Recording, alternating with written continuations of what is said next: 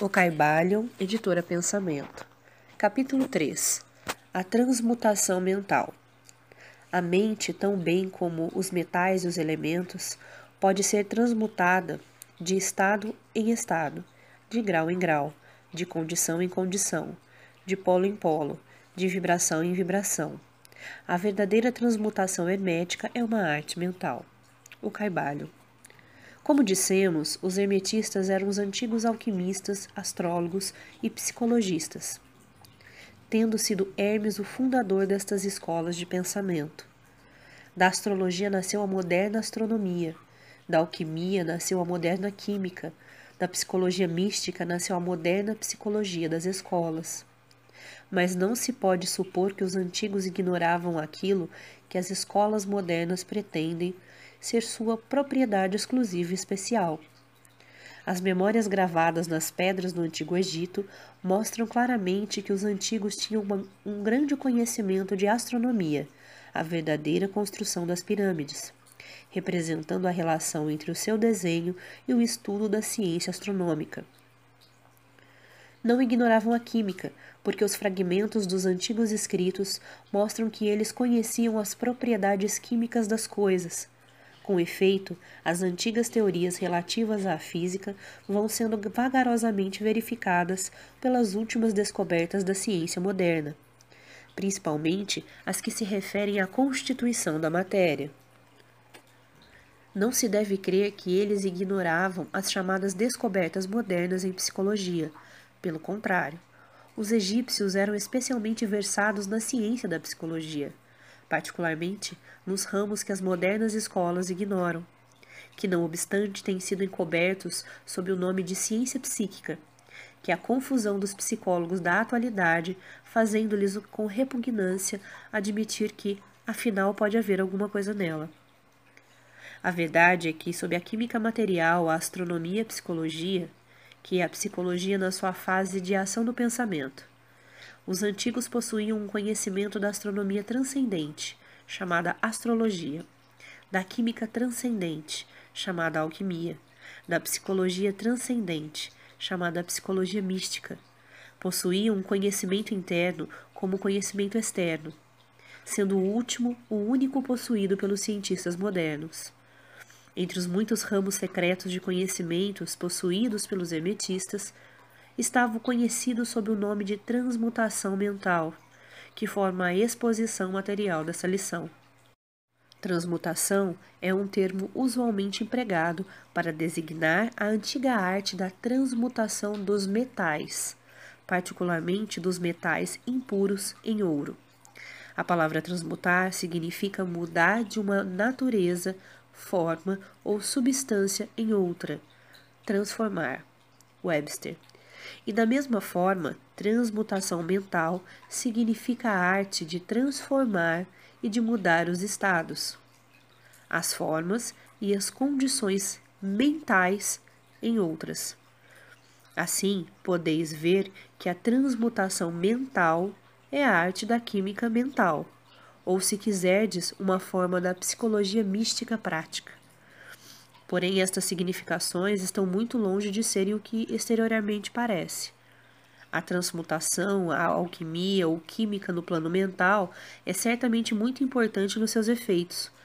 E se a arte cessou agora, assim mesmo não pode deixar de ser um dos mais importantes ramos de estudos conhecidos pelos homens. Mas isso é simplesmente o princípio. Vejamos a razão. O primeiro dos sete princípios herméticos é o princípio do mentalismo. O seu axioma é: o todo é mente, o universo é mental, que significa que a realidade objetiva do universo é mente, e o mesmo universo é mental, isto é, existente na mente do todo. Estudaremos este princípio nas seguintes lições, mas deixa-nos examinar o efeito do princípio se for considerado como verdade. Se o universo é mental na sua natureza, a transmutação mental pode ser considerada como a arte de mudar as condições do universo, nas divisões de matéria, força e mente. Assim, compreendereis que a transmutação mental é realmente a magia de que os antigos escritores muitos trataram nas suas obras místicas e de que dão muitas poucas instruções práticas.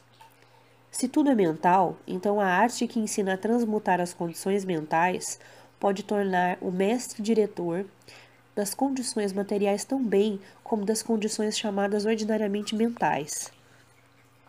De fato, nenhum alquimista que não esteja adiantado na alquimia mental pode obter o grau necessário de poder para dominar as grosseiras condições físicas e os elementos da natureza. A produção ou cessação das tempestades e dos terremotos, assim como de outros grandes fenômenos físicos. Que tais homens tenham existido e existam ainda hoje é matéria da maior certeza para todos os ocultistas adiantados de todas as escolas.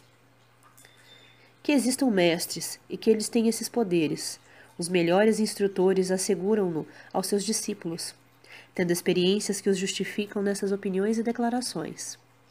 Estes mestres não exibem em público seus poderes, mas procuram o afastamento do tumulto dos homens, com o fim de abrir melhor o seu caminho na senda do conhecimento.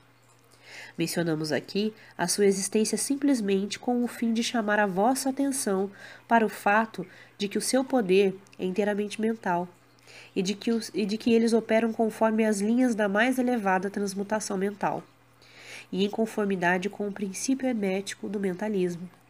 O universo é mental. O Caibalion. Porém, os discípulos e os hermetistas de grau inferior aos mestres, os iniciados e instrutores, podem facilmente operar pelo plano mental, ao praticar a transmutação mental.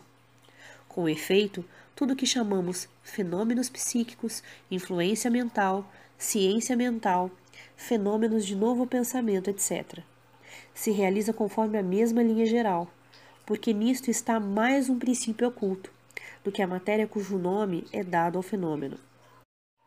O discípulo que é praticante da transmutação mental opera no plano mental, transmutando as condições mentais, os estados, etc.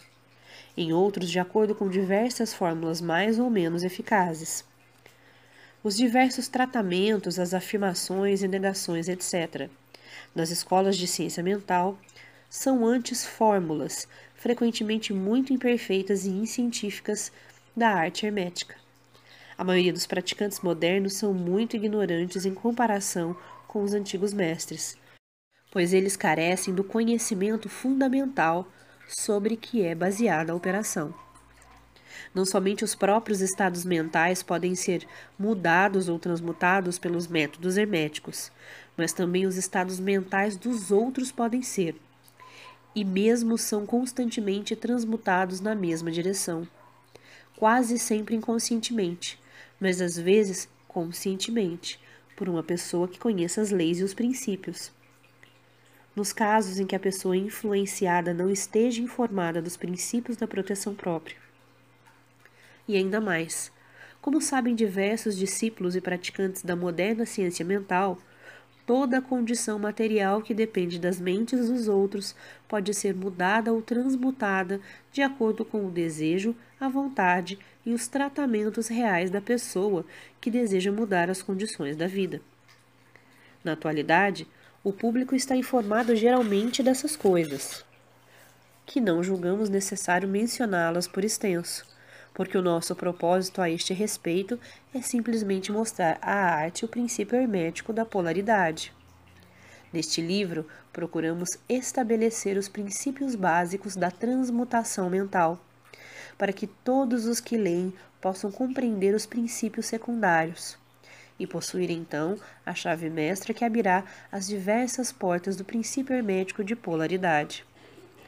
Vamos fazer agora uma consideração sobre o primeiro dos sete princípios herméticos, o princípio do mentalismo, que afirma a verdade que o todo é mente, o universo é mental, conforme as palavras do Caibalion pedimos uma atenção íntima e um estudo cuidadoso desse grande princípio da parte dos nossos discípulos, porque ele é realmente o princípio básico de toda a filosofia hermética e da arte hermética de transmutação mental.